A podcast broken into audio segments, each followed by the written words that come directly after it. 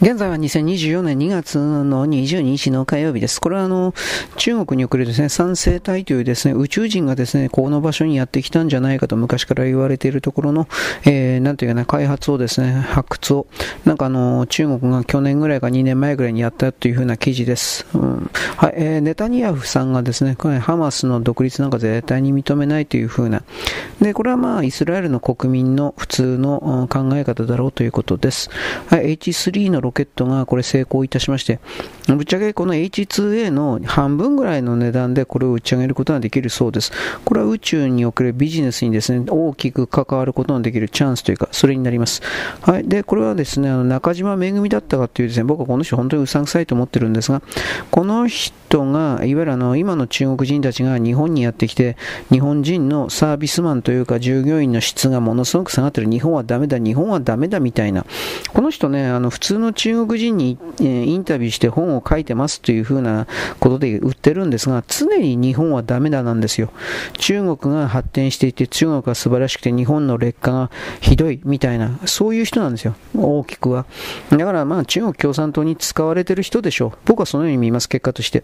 つまり工作員ということです。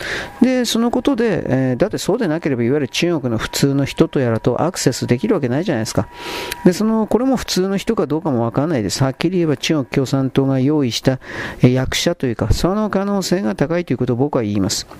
はい。で、これは中国の投資が8割以上逃げちゃったということで、今残ってる18%だったか。これに関してもですね、基本的には、えー、まあ逃げるでしょうね。あとは逃げられないような人ということをしましょうか。で、これはクルドがです。日本人に死ね死ねみたいなことを言ってるというふうな、こういう記事です。とんでもないですね。うん、だからこういう人たち調子に乗ってるけど、4月1日以降の入管法の改正の後においてどう考えたって追い出さないとダメだということを言います。えー、と、ころはですね、どっかのですね、水道の蛇口が大量に40個だったか50個全部盗まれたという、これは解体業者に持ち込まれて金にしたんだと思います。心中というのは、えー、キロ600円かなんかで高いんで、結局これがですね、えー、金に換えるようなやつ。で、持ち込んでる業者が日本の業者じゃないんですよ、どうせ。中国だとかクルドだとかの外国人の業者がこれを多分やっていて、盗んだものだと分かっていて買っている。というか、盗んだやつがクルドだとか中国だとか、同胞の人間である可能性が高いということを言います。